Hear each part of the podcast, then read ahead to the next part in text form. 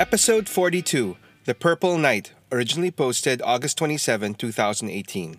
I wouldn't really consider myself to be a serious video game player. Sure, growing up, I played a lot of games on my Nintendo Entertainment System, but I was never really good at most of them. Sucking at a game would, of course, lead me to quickly losing interest and moving on to the next one. But I wasn't bad at everything, and those few games that I did excel in have remained favorites of mine to this day. One game I remember specifically was Batman the video game, released by Sunsoft in 1989. Looking back, it seems pretty odd that this particular video game made such an impression on me. First of all, I'm not the biggest Batman fan out there. Don't get me wrong, I like Batman, but I'm not a fan of dark, brooding heroes in general. I'm more of a Superman kind of guy. Case in point, I actually never saw the live action movie starring Michael Keaton and Jack Nicholson that this game was loosely based on. Secondly, as far as side scrolling video games went, this one was kinda hard. As in, it took me forever to get past the first stage kind of hard. The main obstacle of this game was getting used to the way Batman moved and fought. For someone who played a lot of Super Mario Bros., where the protagonists seemed to float in the air when they jumped, Batman felt like he had more weight to him, and he definitely didn't jump as high. And unlike other popular side-scrolling games of its day like Contra or Gradius, aside from the occasional Batarang or Bat Rockets, which were finite, his main offensive weapons were his fists, which meant getting close and personal with his enemies, most of whom moved pretty fast. These differences were definitely jarring and led to a lot of repeated deaths. But instead of giving up and moving on to the next game, I kept at it Despite its different control and combat mechanics that took some getting used to, the game definitely had a lot of good going for it. First of all, it looked fantastic, as great as graphics could get in those days, and the gameplay was peppered with mid-stage cinematics that were definitely clunky by today's standards, but back then seemed state of the art. And I loved the music.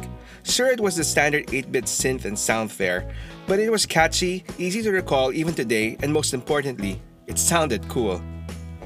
And although the game was technically a side scroller, most stages require you to move up and down aside from left to right. The pace is also slower than most other side scrollers, more methodical, allowing you to plot out your next move in many spots, more suitable for a Batman game. It's worth noting that Batman's usual tool for scaling buildings and vertical obstacles, his grappling hook, is not used in the game, Instead, Batman can literally climb walls, but not straight up one surface like Spider Man would do it, but by jumping up in a zigzag pattern between two parallel vertical surfaces. This was very similar to the lead character from another game I was a big fan of, Ryu Hayabusa from Ninja Gaiden. All in all, this Batman game was pretty distinctive even compared to the other Batman games that came after it. But if there is one major difference that set it apart from other Batman games, it was Batman himself. Now, through the years, Batman has had sported a lot of different looks, from his classic blue and gray suit from the cartoons to his more predominantly black look in the live action movies. But in this video game, and only in this one, Batman was predominantly purple with blue skin. Now, I can only speculate on the actual reasoning for this, but I figure that it was probably due to the limited color palette or a way of making Batman easier to see amidst a pretty dark game.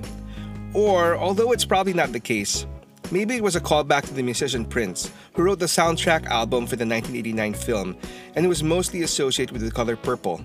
Who knows? Anyway, years later, American toy company NECA, best known for their action figures of popular and iconic movie characters, started a line of classic video game toys.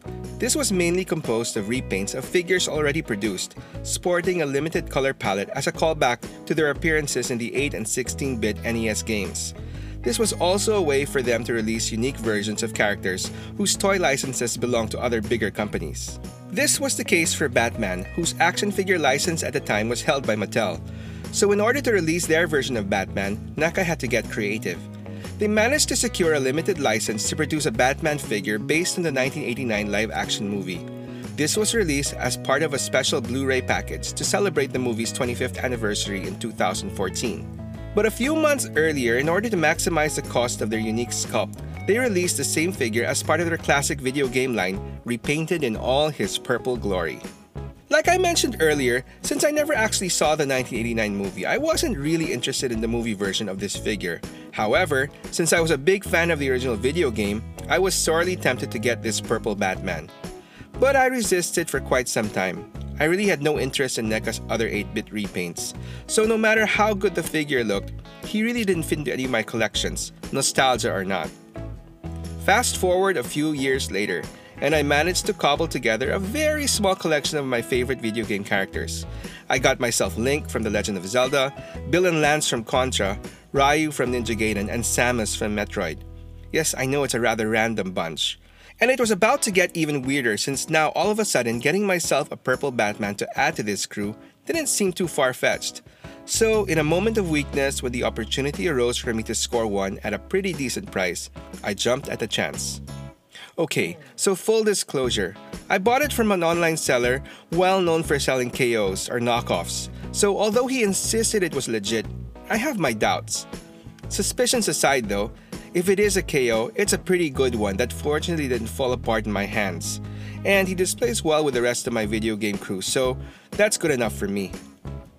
There are so many factors that determine what toys we collectors end up buying, but probably the biggest one is nostalgia. The 1989 video game wasn't anything groundbreaking, but it was one that I enjoyed quite a lot, and one of the very few games I actually managed to finish, and as a result, has always remained special to me. And this was precisely the reason why I got this specific Batman figure, despite how unusual he was. Plus, no matter what toys you collect, I believe there's always some room for some sort of version of the Dark Knight, even if he is purple. So, what random bits of nostalgia have driven you to get toys that you never imagined you would be getting in the first place? Let me know in the comments below and tell me your story. Thanks for watching Stories from the Toy Shelf Redux. If you enjoyed this story, please click on the like button and subscribe to the channel to help me tell more. Until the next one,